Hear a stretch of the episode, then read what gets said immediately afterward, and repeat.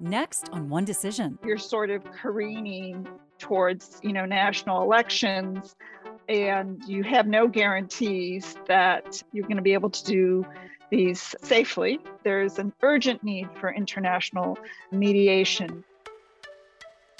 Welcome back to One Decision. I'm Michelle Kosinski. What's going on in Libya these days? You were just asking yourself. Well, a lot.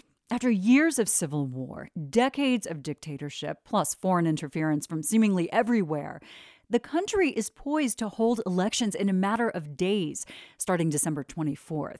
The first time Libyans will elect their leader ever. Remember, Muammar Gaddafi took over in 1969 and wasn't deposed till 2011. So, how did we get here? Today, we have the deeply inside story of this enormous decision in a peace process led by American diplomat Stephanie Turco Williams.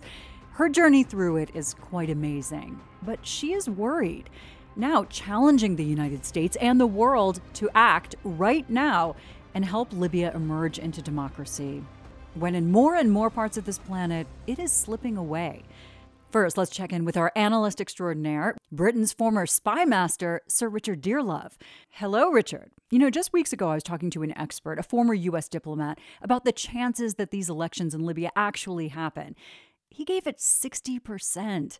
That's not good. I think the situation is still extremely fragile and complicated. My reaction to 60% is that's quite a high probability. Oh, man. I, I can see it being postponed, postponed, postponed they'll have too many candidates. There won't be a clear mandate for anyone. The country's been so disintegrated. Right. Well, after so many years of dictatorship. And you got to know Gaddafi. I was the guy who flew into Libya uh, privately when he made this offer of disarmament. And we went in, you know, to his desert compound in the middle of the night and had this extraordinary surreal negotiation with him. And you realize what a bizarre personality he was and what a bizarre impact he had had on the whole country. Was he able to have a normal conversation? I wouldn't call it a conversation. He he riffed for about an hour non-stop.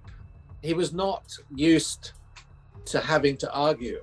He was not used to having a discussion. What he said went and no one had told him not to be an idiot in and no one had actually challenged him. So he had all these weird ideas. He, he spent you know three quarters of an hour you know talking about the iniquities of saudi arabia and what a dreadful place it was. And, and uh, he was irrational. I mean there's no other word to describe it.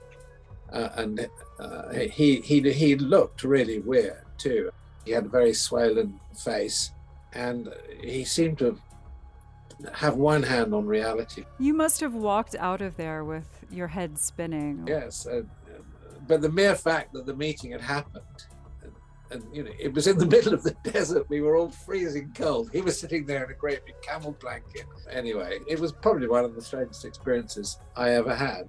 That's saying a lot. that's, that's saying a lot. But part of it was we had to insist that he had an, an incipient nuclear program because you know they are in the process of purchasing Pakistani technology, and of course he absolutely denied that they had this. So our job was to say to him, "Look, we know you've got it. We know an awful lot about it, and it happened. I mean, they, they, they were disarmed. It was extraordinary. History made. Okay, so fast forward decades. A few weeks ago, out of God knows where, comes his son, Saif Gaddafi.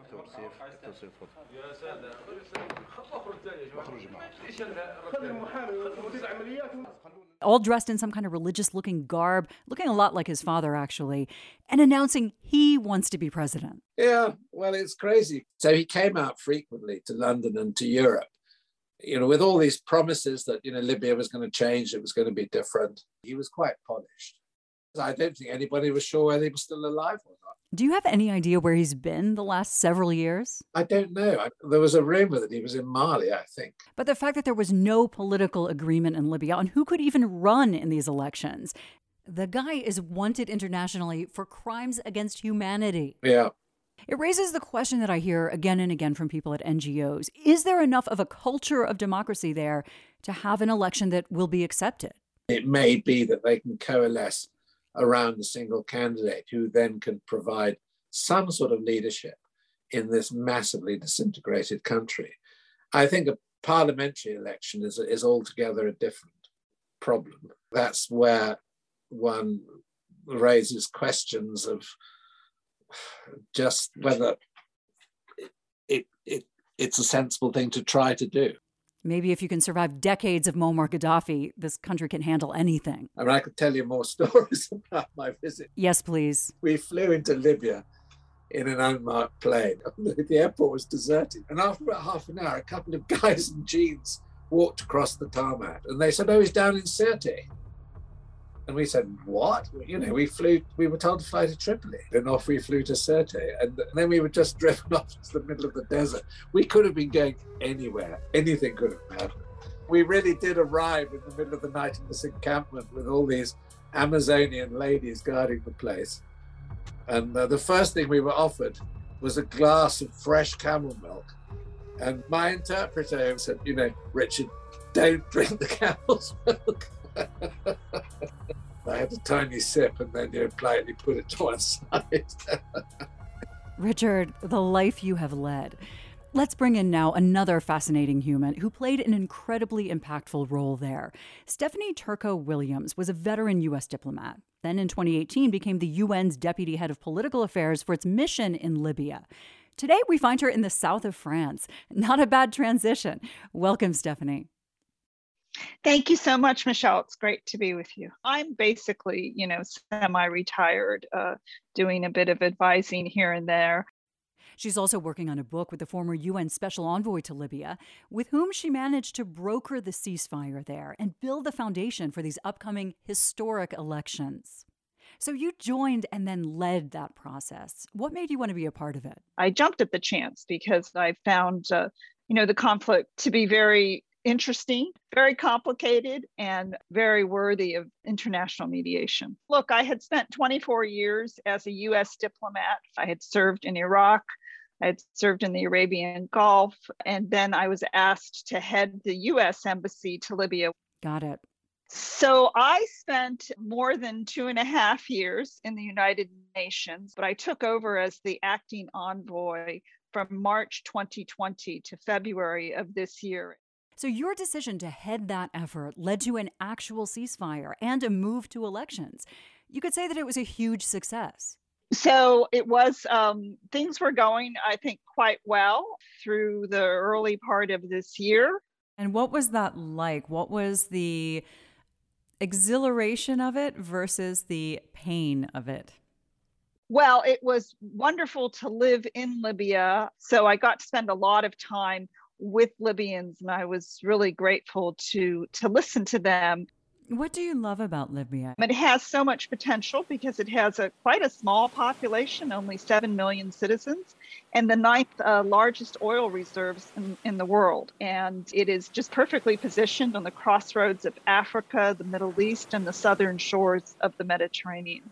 Of course, you know, it was a really fraught period because we spent uh, really more than a year planning for a large national conference that was to take place in April of 2019. That came to a screeching halt in the face of a major military offensive by a key Libyan figure, the warlord General Khalifa Haftar. Remember, during this period, Libya is still split in two, with the UN recognized government in the west and Tripoli, and General Haftar, along with the House of Representatives, operating in the east not to mention other factions. But Haftar went for broke. He attacked the capital, Tripoli, just 10 days before that national conference was to be held. Uh, so that threw the entire mediation into disarray. Stephanie says it also led to a complete collapse of the already shaky international consensus on how to deal with Libya, that the UN Security Council became entirely dysfunctional on it. Some member states actually sided with the warlord Haftar, even though he was attacking the UN backed government. A real mess. Last year, they got Angela Merkel to host an international meeting to iron things out. what we really emphasized was the economic dimensions of this conflict over the country's oil resources. And this was all happening, by the way, while the conflict was raging. And there was this extraordinary foreign interference directly in, in the conflict. It was and remains, in a sense, an internationalized civil war. Was this the most difficult project you have ever worked on? Yes. Libya it didn't so much as divide after the uh, the revolution of 2011. The country shattered in, into thousands of different pieces. When you put yourself back there in that process, which of course was not very long ago, did anything surprise you? That it was the military actors who came together initially. They sort of led the way. There's an irony here because so you had Mr. Haftar supported by a number of countries. Egypt, Russia, the United Arab Emirates, and to a degree, France. And then you had the UN recognized government basically, you know, at least materially supported by Turkey. And once the Turks, you know, came in with their their drones, their military equipment, their advisors, and their mercenaries, because both sides have mercenaries, they were able to balance the field were able to push uh, Mr. Haftar uh, away from Tripoli and back into central Libya. And so, you know, the shooting stopped basically in June of 2020. And that really uh, provided an opportunity for the Libyans to, to come together again. And it was the the, the Joint Military Commission. And it was very clear to me uh, from the beginning that they were serious, whereas uh, previously they had uh, not even agreed to be in the same room. And in fact, for about a day and a half, they asked to meet alone without the presence of any internationals, which I wholeheartedly endorsed as the UN mediator. It worked. After that brutal war among countrymen and mercenaries, they produced a ceasefire agreement just over one year ago. My sense was it was the degree of the foreign interference in the country that that had somehow, you know, crossed a line for them. And it was such a violation of their sovereignty and their dignity that they believed it was time to put aside their differences. You reached the right point, but I guess you could say for all the wrong reasons. It's like when the foreign backed armies were finally matched then it's like, okay, now let's talk about not doing this anymore. Well, I mean, the reality is Mr. Haftar had really the strongest array of foreign backers in his offensive, and he couldn't conquer Tripoli because what his actions precipitated was the largest coming together of the of armed groups in western Libya because they were determined not to allow the country to slip back into a, a military dictatorship. They'd had 42 years of Gaddafi. They didn't want to, you know, return to the past. So he miscalculated. You know, he told his foreign backers, "Don't worry, I've got this thing wired. I will take, you know, Tripoli in a couple of days. There won't be any bloodshed. I mean, that's how he, for instance, he got, you know, Mr. Mr. Bolton's so-called uh, green light in a phone call they had. Right.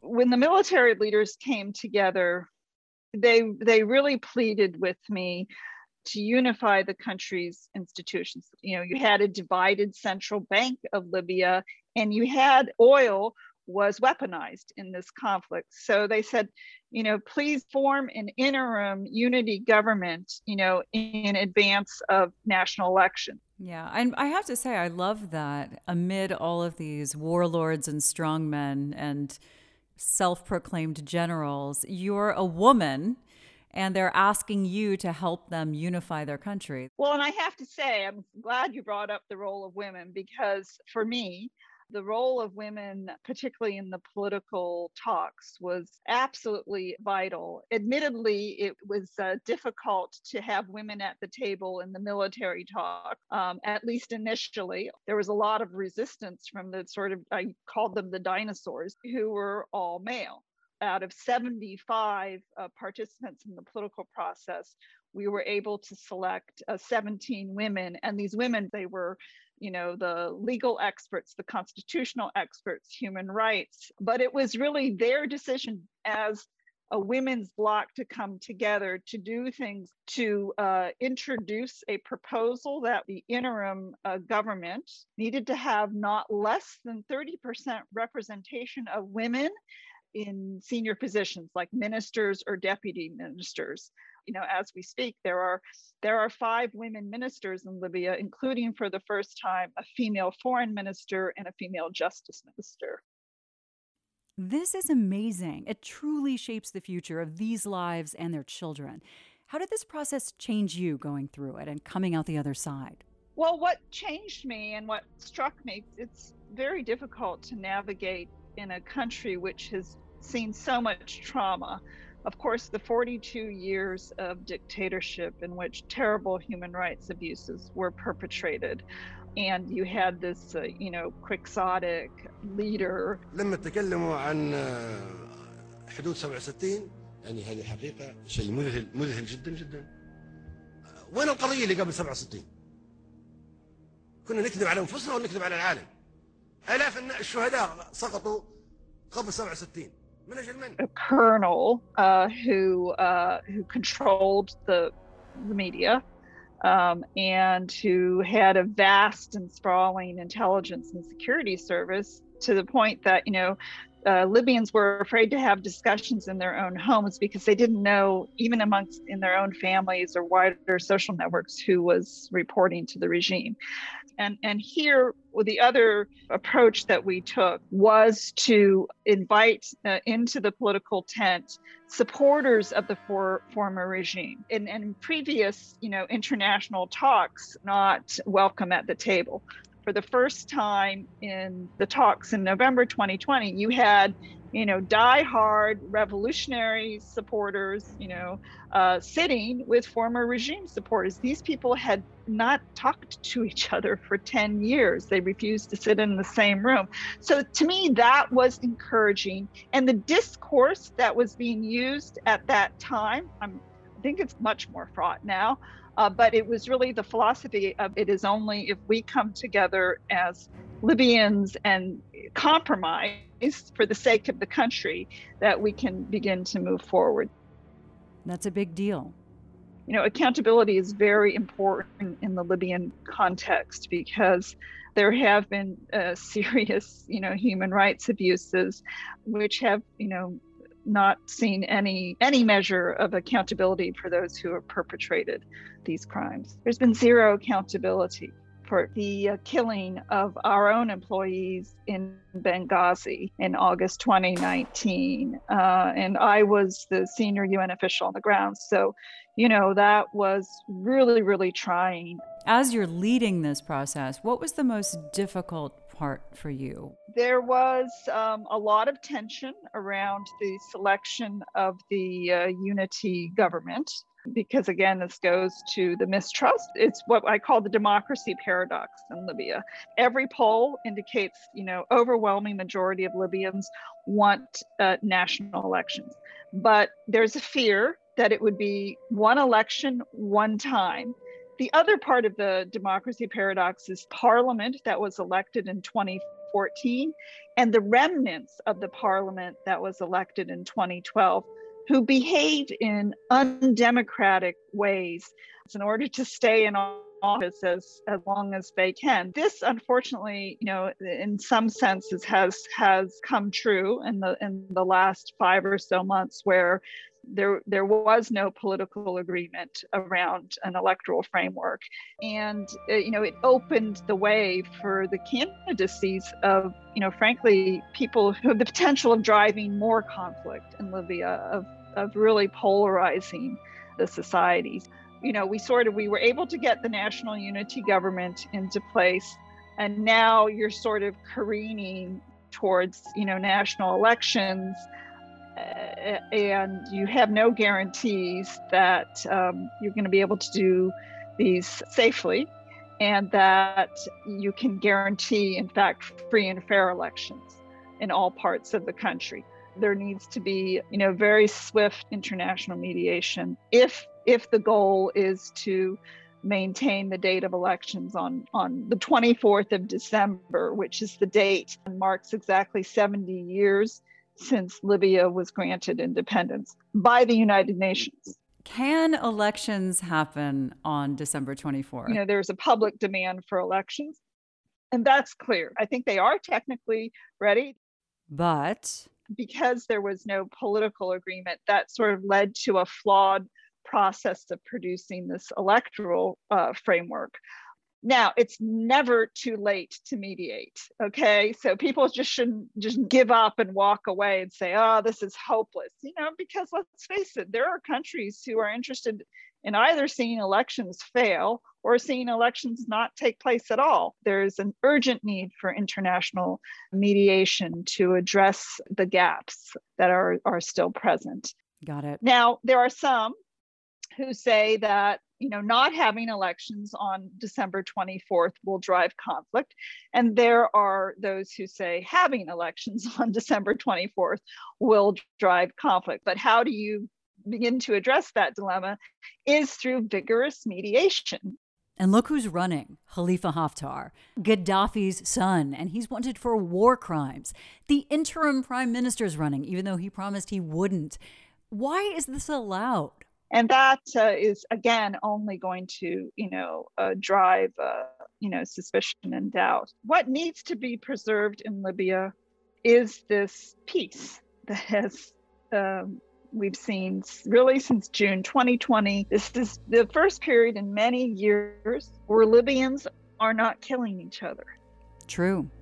It's very important that this fragile peace is preserved but certainly there's been a lot of polarization, you know, since these gentlemen have announced their candidacies. You've seen uh, moves in Western Tripoli um, to close uh, polling stations or offices in Misrata and and Zawiya.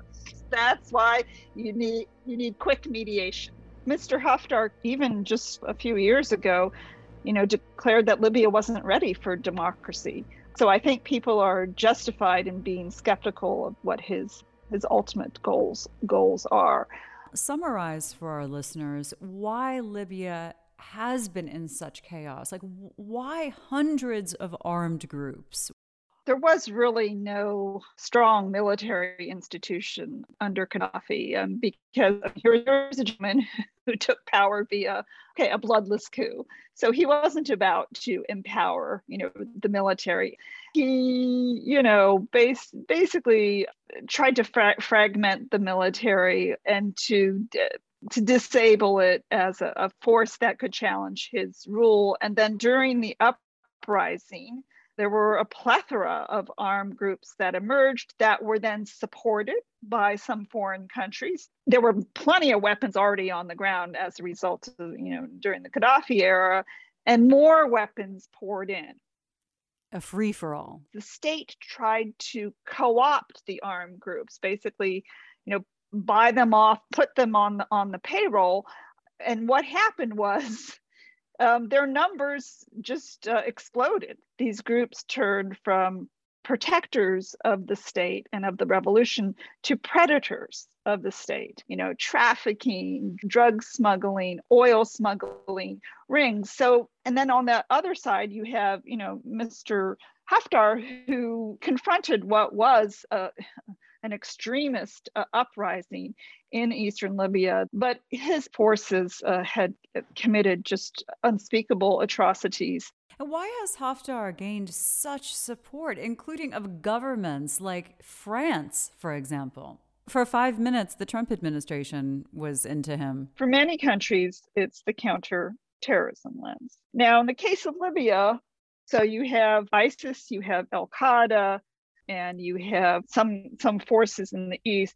Was Haftar ever a legitimate counterterrorism partner for any of these people? Yes, I mean, I think in the sense of in eastern Libya, and certainly, you know, for let's say for Egypt, controlling their border with Libya because there's a complete security vacuum. Well, do you think that there is even going to be an election on December 24th? That's not for me to judge. It is never too late to mediate in Libya. Well, you don't sound very confident. It's not a matter of, of confidence or, or lack of confidence. You, my friend, are a diplomat. No, I, I, I'm a realist. So I hope that there are the key members of the international community sort of this this is all a wake up call to them and that they you know quickly engage. One of the biggest issues for this entire time has been how do you get rid of all of these foreign fighters? Tens of thousands of them. However, when you have a force like Turkey propping up the UN backed government at one point. How can you say that's a bad thing? Like somebody needed to support that government. Yeah, I mean, Mr. Haftar, you know, imported mercenaries from the Wagner group, and these are highly experienced fighters, you know, and the lethality of the conflict uh, increased, and uh, they were um, coordinating. So you had uh, you know, the mercenaries on the ground coordinating with drones uh, that were uh, exacting, you know, enormous uh, damage on the government forces. And there was a period really when we thought that Tripoli would fall within weeks. But if the Turks had not shown up to back that government, what would have happened? Well, I think it's entirely possible that Tripoli would have fallen. So, in that sense, like somebody had to do it. Otherwise, hello, Haftar. Right. The misery that that would have produced street to street fighting. This beautiful capital would have been utterly destroyed. Obviously, the killing of, of civilians, uh, the targeting of you know hospitals, it would have been a protracted bloody conflict. So the Wagner Group, these Russian mercenaries suspected of ties to the Kremlin, who paid for them? The Pentagon produced a report uh, last fall. The, there was evidence that uh, some of the funding for Wagner came from the UAE. Now, who's funding it now? What I do know, so you you know you have those forces you have large numbers of Sudanese and Chadians. And of course, now you've had uh, this paradoxical event in April of this year where the Chadian forces, who had primarily were recruited by Haftar, had all come together and decided, okay, we're done in Libya, let's go home and overthrow our government. So if Russia was ostensibly supporting the UN backed government, but also sending in these mercenaries in the Wagner group, how can they play it both ways? Well, like they're that? not the only ones. I mean, international hypocrisy is, a, you know, the, that's the one thing you can guarantee in Libya, openly violating the UN arms mm-hmm. embargo. And so there is this we support the UN recognized government, but, you know, we're actually um, kind of in the tank for this other guy. Why though? Like, what is it about Haftar that has gotten everyone's attention, including, like I said, for a few minutes at least, the US government? I mean, do they see him as the person with the most ability to ultimately end the mess? Different countries have their own uh, agendas. For the Russians, a lot of this is them demonstrating that when the US or other powers go in and, uh, you know, overturn the apple cart in the Middle East, um, you know, look what happens chaos ensues.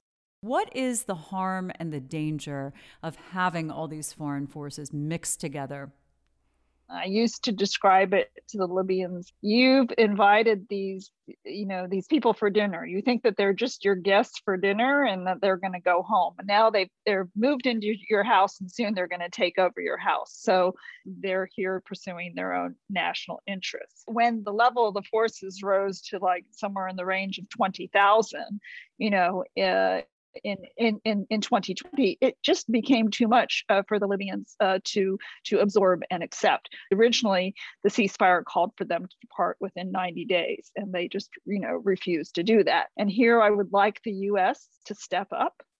The US has to use its convening authority and its moral weight with all of these players. There's no other international player now I mean, Mrs. Merkel, Chancellor Merkel, is um, you know is departing the scene. She was an incredible moral force in the Berlin process. You know, who's going to now step in and fill that void?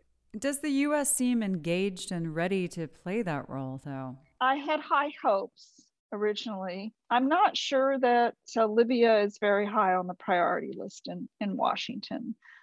How many Wagner Group guys do you think are there? I would guess maybe two to 3,000. Just the other day, Haftar said, at the request of France, we're going to be sending home two to 300 mercenaries. But it seems incredibly unlikely that these up to 20,000 foreign fighters are ever going to leave. I believe that it is only a democratically elected sovereign government that is going to be able, you know, to negotiate uh, these arrangements. And Libya has been plagued by another powerful force disinformation. Threats against candidates, against women who took part in peace talks, plus hundreds of Facebook pages pumping out lies and anger. A Stanford University report recently tied, yes, Russia to some of this through its notorious Internet Research Agency. Is Libya ready for this election? I think it can be made ready. It has to be done very, very, very quickly. I feel worried that, okay, maybe Libya can accomplish an election, but well, nothing look, after I, I, that what's is the alternative here? Is are we going to allow um, Libya to slip back into dysfunction, to authoritarianism? But this also gets to this approach among some in the West that Arabs aren't ready for democracy. I mean, I think this is very Orientalist, first of all. I think so too, but then you also have the the point of view from the Middle East and other parts that you can't impose democracy, that not everybody wants that. You certainly can't, but there are green shoots of democracy in that country. There were elections that were held in 2012. There were, you know, elections that were much more fraught in 2014, but we can't just throw the baby out with the bathwater and say, okay, these people don't get to have elections they're in a battle between the forces of democracy and autocracy. You know, this is why ensuring that there is a free and fair election in Libya is so important. And everyone needs to get in the harness, you know, to make that happen. Uh, and you can't just sit back and say, well, the Libyans will, you know, they'll decide this, or we'll we'll let the Libyans, uh, you know, make the political agreement. If the Libyans could have agreed you wouldn't have needed international mediation in the last 10 years, for goodness sake. Yeah. And the process that you led, is there anything that you would have done differently, or is there something that you feel could have been done better?